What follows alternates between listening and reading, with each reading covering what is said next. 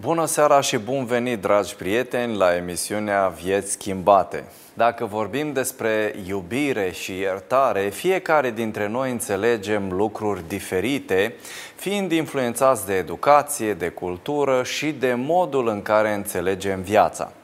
Trecând dincolo de acest subiectivism propriu fiecăruia dintre noi, iau naștere câteva întrebări.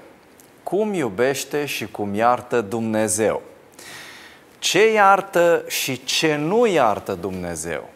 Dacă Dumnezeu este iubire, înseamnă că nu pedepsește? Este diferit Dumnezeu în Vechiul Testament față de Noul Testament? A fost mai crud Dumnezeu în Vechiul Testament, iar în Noul Testament a devenit mai iubitor? Cum s-au raportat oamenii în trecut la Dumnezeu și cum se raportează astăzi? Acestea sunt câteva dintre întrebările la care vom căuta răspunsuri în emisiunea din această seară sau vom pleca având mai multe întrebări cu privire la iubirea și iertarea lui Dumnezeu. Pentru a înțelege mai bine însă iubirea și iertarea lui Dumnezeu, vă invit să luăm în atenție două tablouri biblice, unul din Vechiul Testament și unul din Noul Testament. Ca să avem mai clar în minte lucrurile despre iertarea și iubirea lui Dumnezeu, care au fost mereu, mereu neînțelese, sunt, uh, sunt câteva taine ale lui Dumnezeu pe care noi nu le înțelegem. Și aș vrea să mergem în uh, cartea Exodului, la capitolul 34, unde avem un tablou al iubirii și al iertării lui Dumnezeu. Un tablou care nu prea seamănă cu imaginele acestea nuanțate, siropoase, pe care noi le-am văzut și le-am auzit de la amvoanele bisericilor. Sunt uh, atâtea lucruri diferite atunci când citești Scriptura și atunci când auzi interpretări ale Scripturii. De aceea este important să citim Scriptura și să ne familiarizăm cu textul ei uh, și după aceea să vedem ce mai spun unii și alții. Dar în uh, Cartea Exodului, la capitolul 33 și 34, întâlnim surprinse atât iubirea cât și iertarea lui Dumnezeu. Este momentul acela după păcătuirea lui Israel la Sinai, momentul în care Dumnezeu i-a spus lui Moise să-i pedepsească pe cei care au căzut în idolatrie și n-a fost un moment prea, prea sublim așa și împănat cu apă de roze, ci a fost un moment dramatic în care Moise le-a spus, după ce s-a rugat lui Dumnezeu să nu-i nimicească, ei, acum mergeți și pedepsiți pe toți cei care au dus poporul în idolatrie și începeți din casa voastră. Începeți și omorâți N-a fost o decizie deloc ușoară. Și după întâmplarea aceasta, ca să înțelegem contextul în care uh, se petrece și are loc această descriere a iubirii și a iertării lui Dumnezeu, Moise are o întâlnire cu Dumnezeu. Începând la versetul 12 și în continuare, cuvântul lui Dumnezeu spune așa, Exodul 33 cu 12 și mai departe. Moise a zis Domnului, Iată, tu îmi zici, dupe poporul acesta și nu mi-arăți pe cine vei trimite cu mine. Însă tu ai zis, eu te cunosc pe nume și ai căpătat trecere înaintea mea. Acum, dacă am căpătat trecere înaintea ta, arată-mi căile tale atunci te voi cunoaște și voi avea trecere înaintea ta și gândește-te că neamul acesta este poporul tău.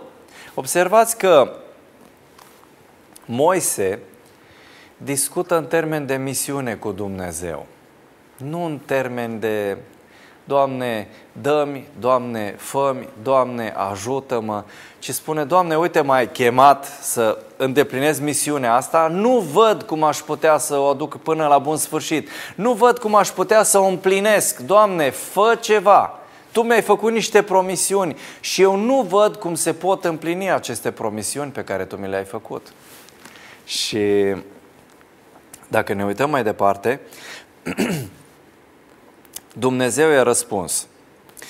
voi merge eu însumi cu tine, îți voi da odihnă. Moise a zis, dacă nu mergi tu însuți cu noi, nu ne lăsa să plecăm de aici. Cum se va ști că am căpătat trecerea înaintea ta, eu și poporul tău? Oare nu când vei merge tu cu noi și când prin aceasta vom fi deosebiți eu și poporul tău de toate popoarele de pe fața pământului? Domnul a zis lui Moise, voi face și ceea ce îmi cere acum, căci ai căpătat trecere înaintea mea și te cunosc pe nume. Moise a zis, arată-mi slava ta. Și mă opresc pentru început aici. Moise cere această întâlnire cu Dumnezeu și vrea să vadă slava lui Dumnezeu, vrea să-L cunoască de aproape pe Dumnezeu. Când vorbim de iubirea și iertarea lui Dumnezeu, noi ne referim de cele mai multe ori la o imagine romanțată și siropoasă în care Dumnezeu este un bunicuț cu barbă lungă sau un friend de al nostru, cum zic americanii, uh, cu care ne tragem de șireturi, cu care glumim, uh, mergem în șlapi mâncând semințe la biserică și cântăm Praise the Lord, yeah! O familiaritate din asta, iertați-mi expresia, nesimțită.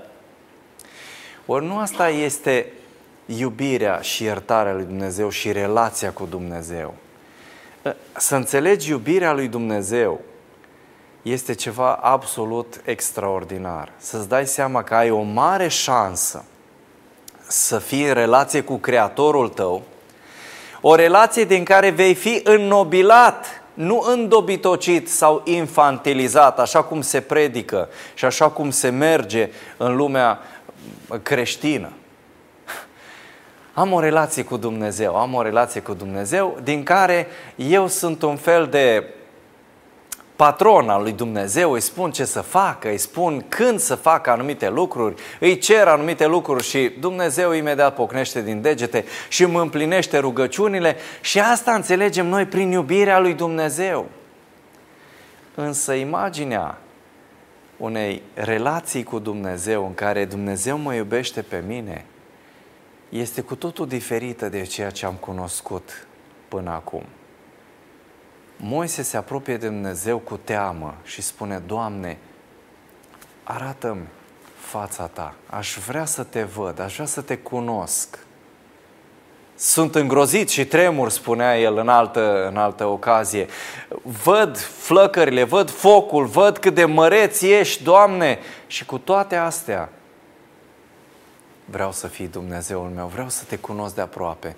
Arată-mi fața ta. Și ce îi spune Dumnezeu? Domnul a zis versetul 20, fața nu vei putea să mi-o vezi, căci nu poate omul să mă vadă și să trăiască. Domnul a zis, iată un loc lângă mine, vei sta pe stâncă. Vă dați seama, cum a simțit Dumnezeu iubirea aceasta? Cum a simțit uh, Moise această iubire a lui Dumnezeu? Creatorul Universului, cu o ființă atât de neînsemnată cum era Moise.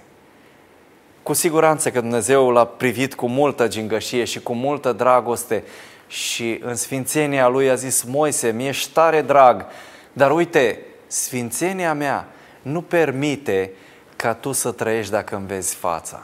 Stai aici lângă mine, în stânca aceasta, te voi ascunde și voi face să treacă prinaintea ta frumusețea mea.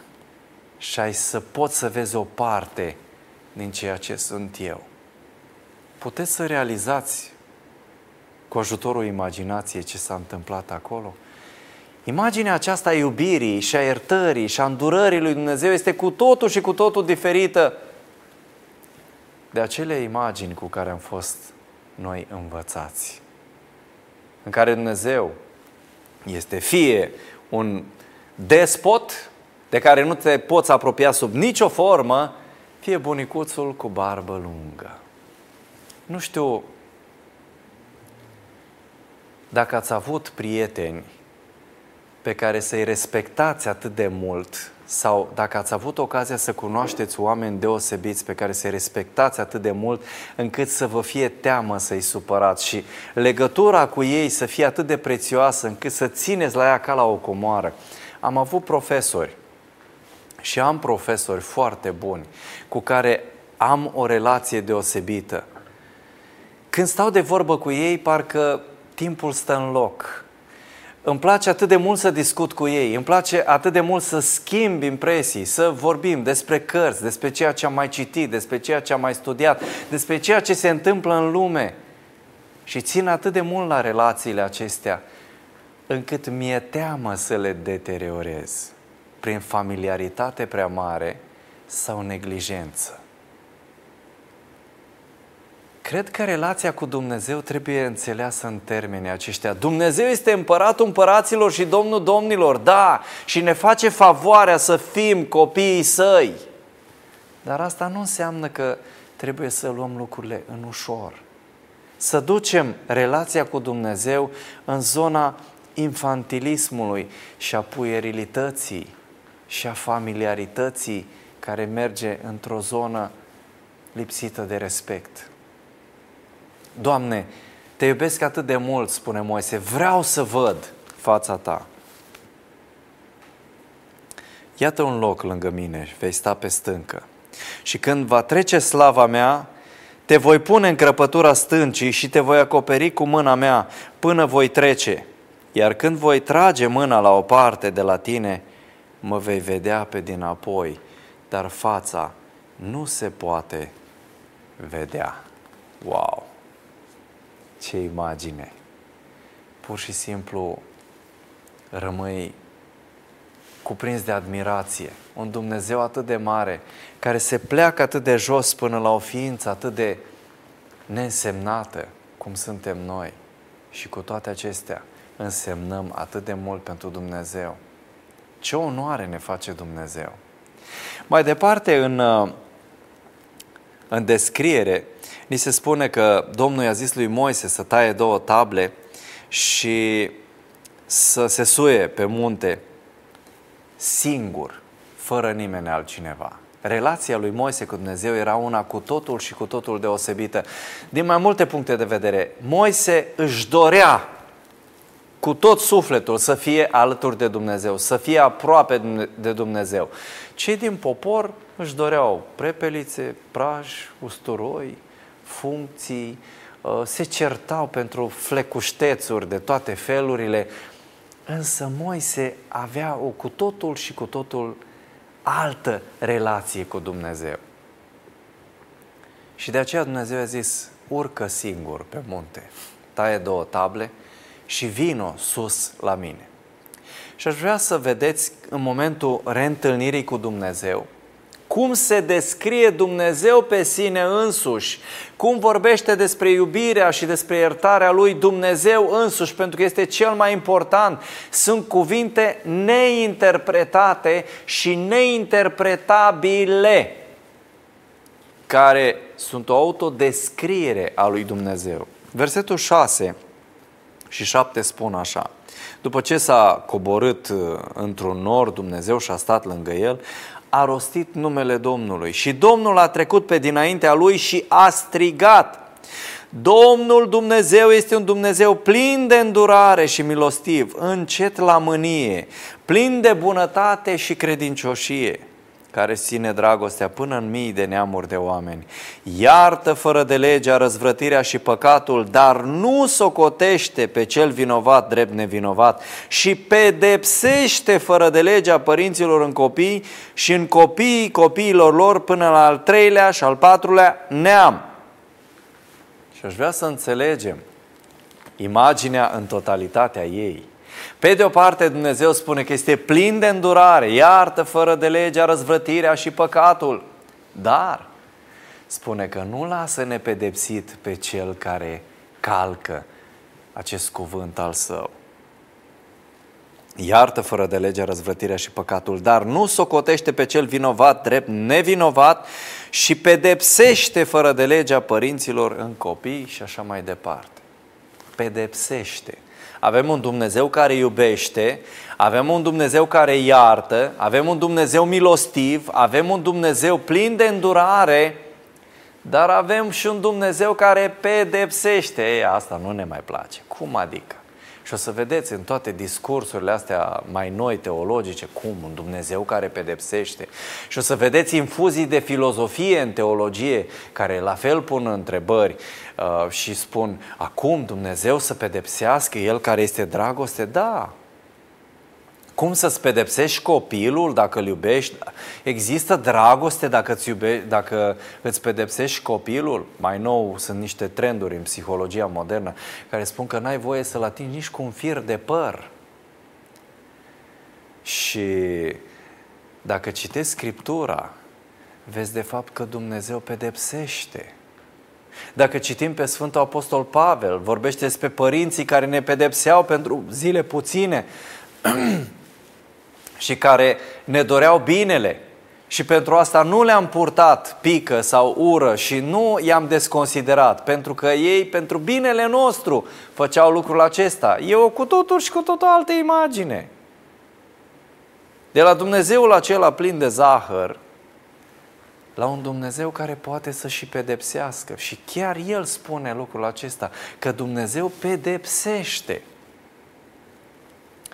Noi am moștenit o imagine oarecum trunchiată sau influențată cultural și teologic despre Noul și Vechiul Testament. Am moștenit o imagine și o interpretare cum că în Vechiul Testament Dumnezeu a fost rău de tot, a fost numai lege, a fost numai sânge, a fost numai momente în care Dumnezeu pedepsește, momente în care Dumnezeu este aspru, momente în care Dumnezeu lovește cu moartea. Și în Noul Testament este totul, numai har, numai iertare, numai iubire, numai înțelegere, numai generozitate din partea lui Dumnezeu. Dar vreau să vă spun că este fals. Și într-o ureche Evanghelia asta. De ce? Pentru că este incompletă. Și s-au luat date doar din anumite aspecte din Vechiul Testament și doar anumite aspecte din Noul Testament. Și o să vedeți, chiar în descrierea aceasta pe care și-o face Dumnezeu, se prezintă atât ca Dumnezeu iubitor, iertător și milos, dar se prezintă și ca Dumnezeu care pedepsește. În uh, Evanghelii, Dumnezeu se prezintă atât ca mântuitor, salvator, iertător și Dumnezeu care oferă iubirea Lui și iertarea Lui, dar se prezintă și ca judecător. Dacă citim cu atenție Evangheliile și Vechiul Testament și Noul Testament, putem să vedem că Dumnezeu prezintă și cealaltă latură. Așa cum prezintă Domnul Hristos iertare și iubirea lui Dumnezeu, că vorbim de pilde, că vorbim de întâlnirile pe care le-a avut cu păcătoșii notorii, în care le prezintă Evanghelia, vestea bună a mântuirii. Cu toate acestea, nu le spune, dragilor, ai ok, nu e nicio problemă, eu vă iert, eu vă iubesc, mergeți mai departe, trăiți-vă viața așa cum vă place, nu, eu n-am niciun stres cu asta, m-am schimbat. Am un nou look, Acum sunt numai iubire. În Vechiul Testament mai trăzneam, mai fulgeram, mai omoram pe câte unul pe acolo, uh, mai făceam să cadă foc din cer, pietroaie și acum, în schimb, na, acum puteți să stați relaxați, pentru că mi-am dat și eu seama că am cam greșit. De la Marcion încoace, a fost tot ideea asta, că în Vechiul Testament Dumnezeu a fost rău și în Noul Testament este bun și că nu pedepsește, nu lovește, nu. Dar aș vrea să vă dau doar câteva indicii. De exemplu, în uh, momentele în care Domnul Hristos vorbește despre focul genei și despre pedeapsa în focul genei și despre plânsul și scrâșnirea dinților, uh, sună dragoste sau nu lucrul ăsta? Dacă citim în cartea Apocalipsei despre plăgile lui Dumnezeu care vor fi în capitolul 16, da, Apocalipsa 16, unde sunt descrise niște scene groaznice de pedepse și de uh, de punere la punct a celor nelegiuiți din partea lui Dumnezeu. Da, vedem acolo prima plagă, rană rea și dureroasă, cu care Dumnezeu lovește pe oamenii răzvrătiți, al doilea preface marea în sânge, al treilea lovește râurile și izvoarele apelor, al patrulea face să dogorască soarele peste oameni, al cincilea aduce, uh, aduce întuneric peste scaunul fiarei și în lume, al șaselea face să, să sece Eufratul și așa mai departe. Și a șaptelea, când sună, când varsă potirul, spune că a urmat glasuri, fulgere, tunete, s-a făcut un mare cutremur de pământ, așa de mare, cum de când este omul pe pământ n-a fost cutremur așa de mare. Și stai să te gândești, păi stai, ăsta este Dumnezeu iubitor din Evanghelii? Da, păi este în Noul Testament imaginea aceasta. Dacă ne uităm în capitolul 14, unde este prezentată judecata lui Dumnezeu, versetul, 15, versetul 19 și 20 spun că îngerul și-a aruncat cosorul pe pământ, a cules via pământului, a aruncat strugurii în teascul cel mare al mâniei lui Dumnezeu și teascul a fost călcat în picioare afară din cetate și din tească a ieșit sânge până la zăbalele cailor pe o întindere de 1600 de stadii. Wow!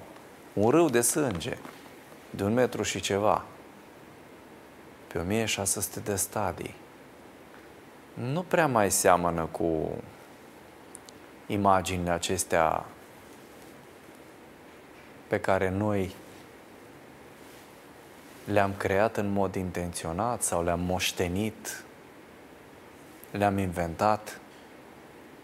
Dumnezeu este iubire, iertare, dar Dumnezeu este și drept. Cum îmbină lucrurile acestea în relația cu oamenii păcătoși.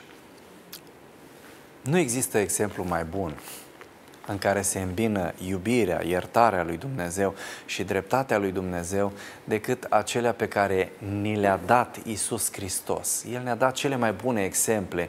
Cum se îmbină dreptatea și mila lui Dumnezeu, iubirea și uh, acea justiție divină. În uh, Evanghelia după Luca, la capitolul 7, întâlnim un pasaj care vorbește despre un fariseu care l-a rugat pe Isus să vină la el la masă. Este vorba de un fariseu pe nume Simon. A intrat în casa fariseului și a șezut la masă. Isus n-a avut prejudecăți față de nimeni și n-a pus bariere între oameni. Că e vorba de farisei, că e vorba de desfrânate, că e vorba de bețivi, că e vorba de cerșetori, de vameși, de păcătoși. Nu a pus niciun fel de uh, opreliști și nu a pus bariere între el și ei. Dacă îl chema un fariseu, mergea la masă la fariseu. Dacă îl chema un vame sau un păcătos la masă, mergea la masă și mânca împreună cu ei. Fără a se compromite. Este o mare diferență, pentru că sunt uh, unii dintre noi care merg la masă cu vame și și păcătoși, dar își calcă pe valori, își calcă pe principii și devin ca ei. Și atunci, ca să fie acceptat în anturajul lor, uh, stai acolo, stingi mucurile de țigară, stai acolo și te distrezi, mai zici și tu o poantă ca ei și până la urmă ești ca ei. Dar Hristos nu a coborât la un nivel de păcătos în sensul de practicant păcătos ci s-a coborât la nivelul păcătoșilor ca să-i înțeleagă. A socializat cu ei, dar nu a devenit unul dintre păcătoșii practicați. Și asta îmi place foarte mult, că în momentul în care Isus era între păcătoși, ei se simțeau atrași de iubirea Lui, erau fascinați de personalitatea Lui, de moralitatea Lui, de integritatea Lui, și nu și-ar fi dorit să-l facă așa cum sunt ei. Îl priveau cu admirație și cu multă dragoste și simțeau dragostea în inima lui. Și iată că o femeie păcătoasă din cetate a aflat că el era la masă în casa fariseului. A adus un vas de alabastru cu mir mirositor și stătea înapoi lângă picioarele lui Isus și plângea. Apoi a început să-i stropească picioarele cu lacrimile ei și să le șteargă cu părul capului ei. Le săruta mult și le ungea cu mir. Acum imaginați-vă scena aceea în care Mântuitorul stă la masă cu ucenicii în casa unui fariseu și deodată apare de pe stradă o domniță desfrânată, curvă, îmbrăcată ca atare, mai sumar, cu decolteu proeminent, uh, parfumată foarte bine, știa cum să se poarte astfel încât să iasă în evidență și apare în camera aceea. Ucenicii au rămas ca la dentist. S-au uitat unul la altul, s-au uitat la Mântuitorul, oare trebuie să urmeze acum un comitet, nu? Să urmeze o excludere, să urmeze o adunare administrativă, să urmeze ceva, niște replici tăioase, să-și păstreze imaginea, statutul. Și din moment în moment așteptau ca Isus să ia maceta, să ia cuțitul dreptății și să taie în carne vie, ca să arate că este Dumnezeu, că este Sfânt. Deși era Sfânt, cu toate acestea, Isus n-a procedat așa. Dar mintea lor a început să lucreze, mintea bolnavă, așa cum începe să lucreze la fiecare dintre noi când e vorba de uh, a face un act de dreptate față de alții, o, suntem atâta de sfinți și atâta de drepți și atâta de cusurgii și știm alineate și știm citate și știm texte biblice și știm pasaje pe din afară care vorbesc despre dreptatea lui Dumnezeu și știm să-i luăm apărarea lui Dumnezeu. O, câte nu știm din astea. Când este vorba de noi însă, sau de odraslele noastre, brusc ne schimbăm. Și am vrea ca să fie lumea mai tolerantă cu noi, mai iertătoare, mai uh, îngăduitoare, că de vorba de a meu. Însă Isus, care nu era influențat de subiectivismul acesta de neam și de nepotisme, a tratat drept problema. Și a stat liniștit și a așteptat să vadă cum reacționează. Și a început să gândească Simon Leprosu, ăla pe care l-a scos de la groapa de gunoi, de acolo, un fel de glina, da? o, o groapă de gunoi uh, plină de mizerii și uh, unde stăteau leproșii și le mai aruncau ăștia de la depărtare mâncare, n-am să nu muriți de foame. Și de acolo l-a scos Dumnezeu, dintr-o zonă răufamată și unde erau numai leproși și oameni de factură joasă, l-a vindecat, l-a adus din nou în sânul familiei, l-a iertat, l-a curățit, i-a redat din nou statutul și acum o face pe interesantul. Am întâlnit de multe ori oameni care au avut o tinerețe învolburată. Da? Și nu judec pe nimeni pentru treaba asta, că fiecare dintre noi avem păcatele noastre, da? păcatele tinereții, păcatele, uh, eu știu, copilăriei, ale celei de-a doua tinereți, fiecare și le știe pe a lui. Nu asta este problema. Problema este că în momentul în care te-ai întâlnit cu Dumnezeu, Dumnezeu zice, iertăm toată datoria, plecăm de la zero. N-ai nicio treabă, nu mai țin cont de ceea ce ai făcut, stai liniștit, te-am iertat, te-am reabilitat, ești copilul meu. Și în loc să se bucure de statutul acesta, oamenii încep să devină cu surgii și încep să se uite la ceilalți. Mă, dar parcă arăt mai bine ca vecinul sau ca vecina. Uh, parcă nu sunt chiar așa de păcătos cum este el sau ea.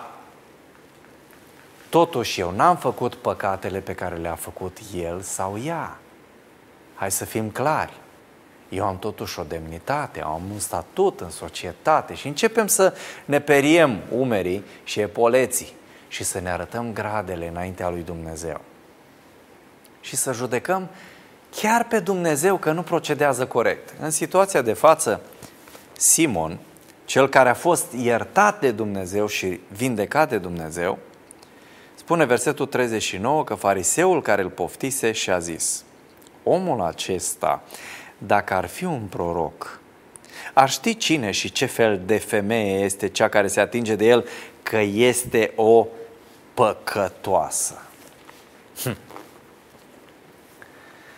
Observați că Dumnezeu spune în Vechiul Testament că iartă nelegiuirea, răzvrătirea, păcatul, dar nu socotește pe cel nevinovat, drept vinovat și invers. Dumnezeu și pedepsește, dar interesul lui Dumnezeu nu este să pedepsească, ci interesul lui Dumnezeu este să ne corecteze. Interesul lui Dumnezeu este să ne aducă spre sine, spre mântuire, să ne înnobileze. Asta este interesul lui Dumnezeu. Dumnezeu nu are nicio satisfacție să vadă că mă chinui eu sub pedeapsa lui. Stă așa, mă strivește ca un vierme cu degetul, se uită așa cu satisfacție. uite că i-a mai dat nu știu câți ani de suferință. Ia, uite că i-a mai făcut nu știu câte probleme ca să, să vadă că eu sunt Dumnezeu. Nu are nicio satisfacție Dumnezeu în toată ecuația asta. Dar Dumnezeu îmbină și dreptatea, îmbină și iubirea. Și cum a făcut lucrul ăsta aici? Avea doi păcătoși, unul care nu-și recunoștea starea și unul care s-a prăbușit la picioarele lui și care plângea în continuu și care îi părea rău. Asta cu nasul pe sus, începea să-L judece pe Dumnezeu de malpraxis soteriologic. Doamne, nu-mi place cum mântuiești, nu-mi plac criteriile tale, nu-mi plac judecățile tale, nu-mi place că nu intervii. Trebuie să cioplești răul din rădăcină, să tai de acolo, să arăți că este o păcătoasă, înțelegi, Doamne? Asta trebuie să faci acum. Dacă nu, nu ești proroc. Dacă ar fi un proroc, auziți cum vorbește de parcă nu același Hristos l-a vindecat, nu același Hristos l-a reabilitat, nu același Hristos l-a iertat pe el, omul acesta, dacă ar fi un proroc, ar ști cine și ce fel de femeie este aceasta. Eu știu.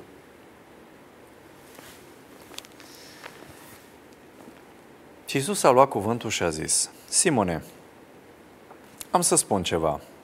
Spune învățătorule, a răspuns el, așa, poate pe un ton mai arogant. Chiar sunt curios să văd ce ai de zis la situația asta.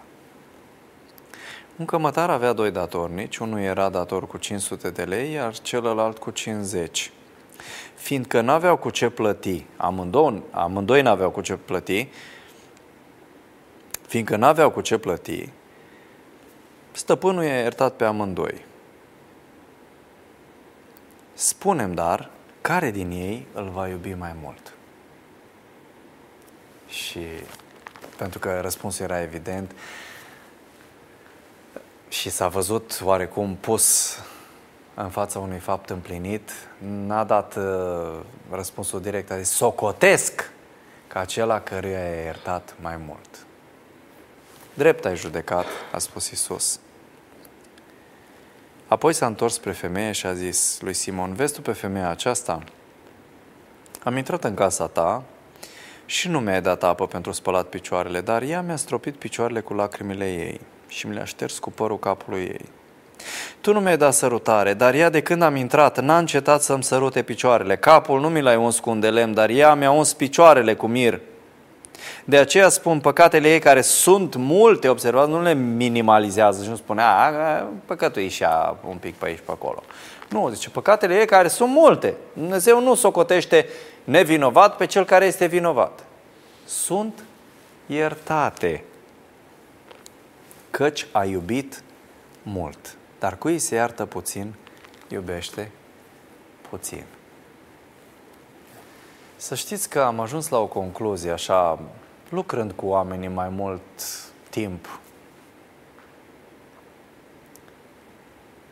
că isprăvile mari și cele mai mari nu le faci cu sfinții, ci le faci cu păcătoși. Da, ați auzit bine. Isprăvile mari și realizările mari nu le faci cu sfinții, le faci cu păcătoși. Dacă e vorba să dea bani, sunt mult mai deschis să dea bani. Dacă e vorba să sară, să ajute, să facă anumite lucruri, poate sunt mai înțelegători decât cei care stau toată ziua cu legea în mână și îți dau cu ea în cap. Asta nu înseamnă că trebuie să devenim nelegiuiți ca să fim buni. Dar oamenii care își văd starea sunt mai predispuși să se schimbe decât aceia care se mint în fiecare zi că ei arată bine, că ei sunt ok, că ei sunt numai buni de duși în împărăția lui Dumnezeu.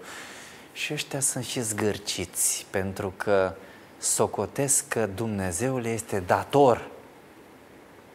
Dumnezeu este dator să mă vindece, Dumnezeu este dator să îmi dea mântuirea, Dumnezeu este dator. Dar păcătoșii nu consideră că Dumnezeu le este dator cu ceva. Femeia aceasta a venit să aruncat la picioarele lui Isus, a spart vasul acela cu mir scump, i-a uns picioarele cu mir, plângea acolo, îi părea rău de ceea ce a făcut.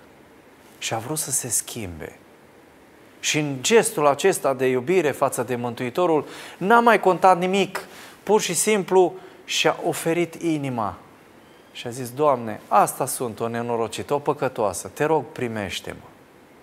Și Isus a văzut atitudinea aceasta. Ceea ce contează cel mai mult la Dumnezeu este atitudinea. Cum vii tu la Dumnezeu? Să-i dai lecții? Spui, Doamne, n-ai procedat corect aici, aici trebuia să iei bățul, aici trebuia să iei securea, aici trebuia să aplici legea asta, aici trebuia să aplici cealaltă. Fariseii sunt maestri la a-L învăța pe Dumnezeu. Și Iuda știa să-i dea sfaturi lui Isus. A, Doamne, păi dar nu, cu banii ăștia puteai să faci altceva. Dar cui se iartă puțin, iubește puțin. Cui se iartă puțin, iubește puțin. Asta și m-am gândit la expresia aceasta. Oare ce-o fi vrut să spună Mântuitorul? Adică trebuie să păcătuiești mult ca să ți, să ți se ierte mult, ca să iubești mult? Sau iubești mult pentru că ai păcătuit mult și ai fost iertat mult? Hm. Dacă stăm să ne gândim, fiecare dintre oamenii mari ai lui Dumnezeu, cu cât s-au apropiat de Dumnezeu mai mult, cu atât s-au văzut mai păcătoși. Cu cât te depărtezi de Dumnezeu mai mult, cu atât te vezi mai bun, mai sfânt, mai curat, mai bun de pus în ramă. Asta este uh, realitatea. Cu cât te apropii mai mult de Dumnezeu, cu atât te vezi mai păcătos. Moise, Doamne, eu nu-s vrednic. Isaia, fai de mine, Doamne, te-am văzut cu ochii mei pe împăratul, pe domnul oștirilor. Gedeon, când am văzut, vai, o să mor. Pavel, nenorocitul de mine, cine mă va scăpa de trupul acesta de moarte? Toți oamenii lui Dumnezeu care s-au apropiat de Dumnezeu s-au văzut mici. Daniel, când l-am văzut în vedenie, a căzut la picioarele lui ca mort, a leșinat. Ioan, ucenicul iubit, când l-a văzut pe Isus în vedenie, a căzut la picioarele lui ca mort. Numai noi ne împăunăm așa și ne umflăm pieptul și mergem înaintea lui Dumnezeu. Doamne, mă vezi? Uite, aici sunt. Însă Iisus spune, cui se iartă puțin, iubește puțin. De ce îi se iartă puțin cuiva? Pentru că mărturisește puțin și pentru că recunoaște puțin. De aceea îi se iartă puțin. Păi Dumnezeu nu are cum să-ți ierte decât păcatele pe care le mărturisești. Dumnezeu nu are cum să vadă starea ta de umilință decât dacă tu recunoști lucrul acesta. Dar dacă tu crezi că stai bine, ce să ierte Dumnezeu la tine? De aceea spunea Mântuitorul, nu cei sănătoși au nevoie de doctor și nu cei sfinți au nevoie de mântuire, ci cei bolnavi, cei păcătoși au nevoie de mântuire și au nevoie de doctor. Pentru că el alții sănătoși, nu, nu, nu ne trebuie, noi stăm bine. De aceea a spus, cui se iartă puțin, iubește puțin. Apoi a zis femeii, iertate îți sunt păcatele. Ne deranjează mult fraza asta. Când Dumnezeu iartă pe cineva și dacă avem inima nepocăită, murim de ciudă.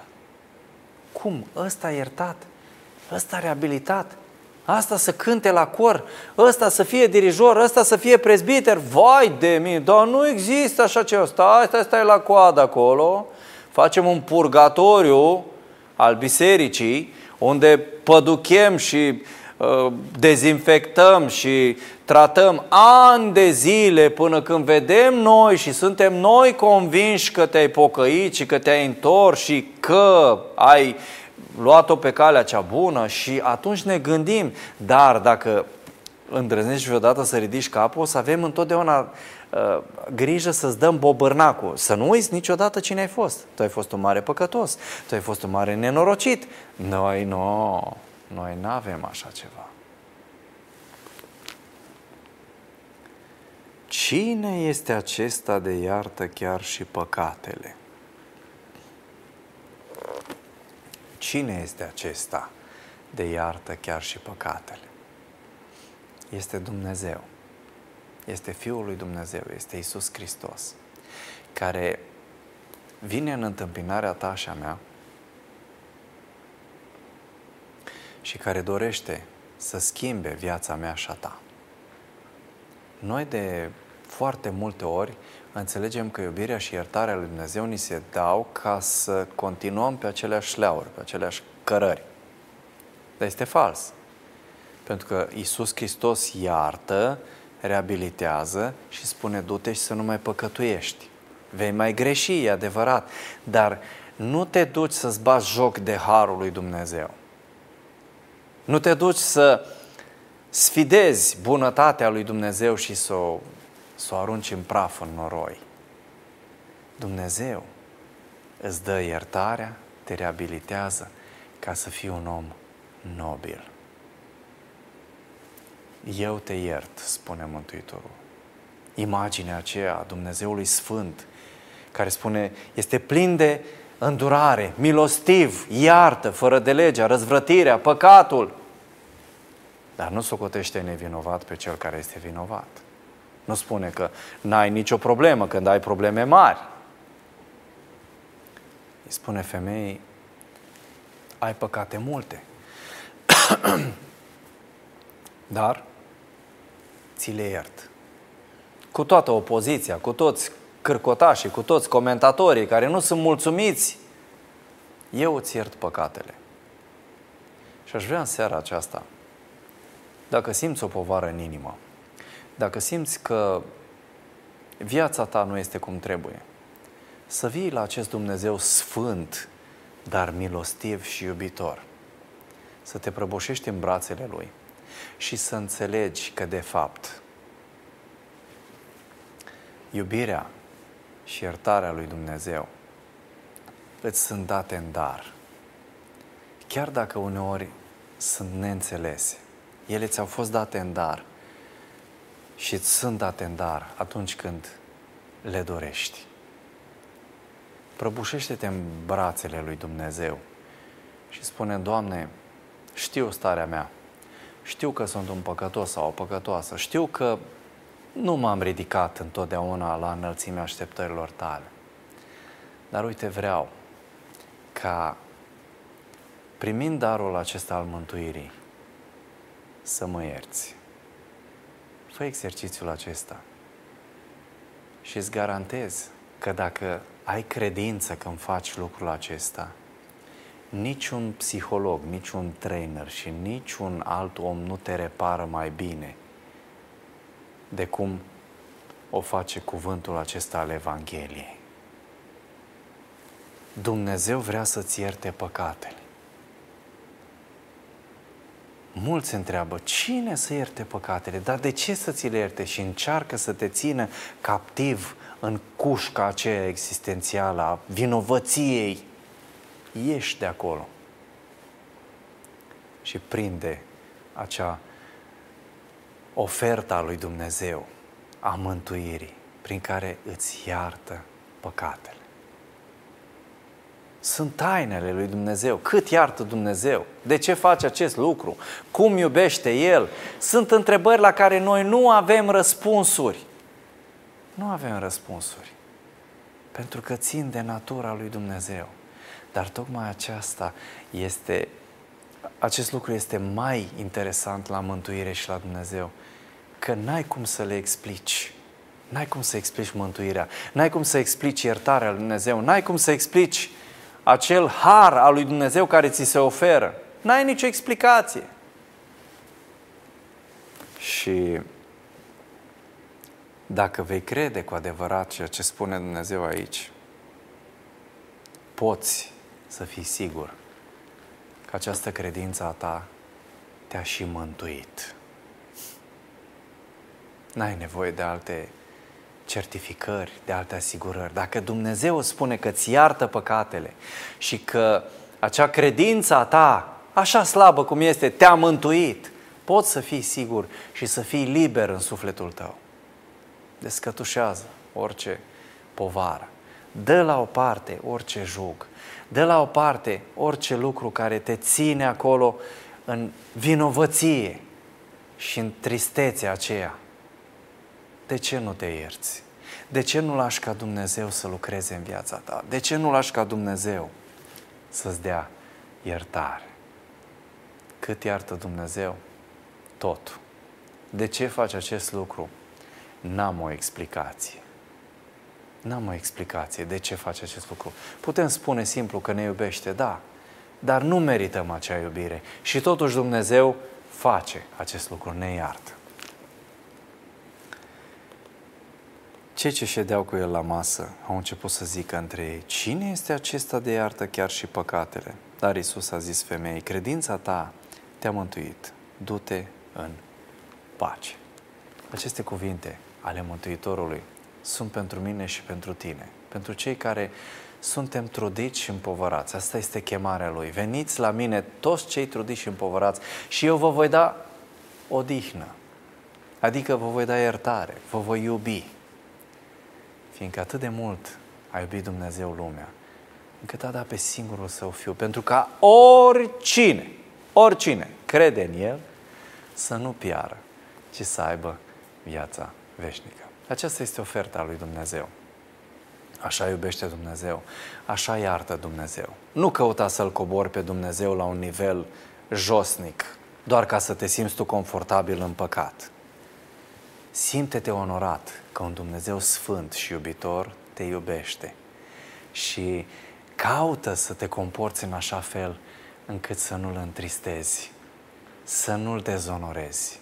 Aceasta este dimensiunea în care trebuie trăită relația cu Dumnezeu. Este Dumnezeul Creator care îți face onoarea să fii copilul Lui și prietenul Lui. Ce alt lucru mai minunat dorești în viața ta. Toate acestea îți sunt oferite în dar. Iubirea și iertarea. Primește-le chiar acum.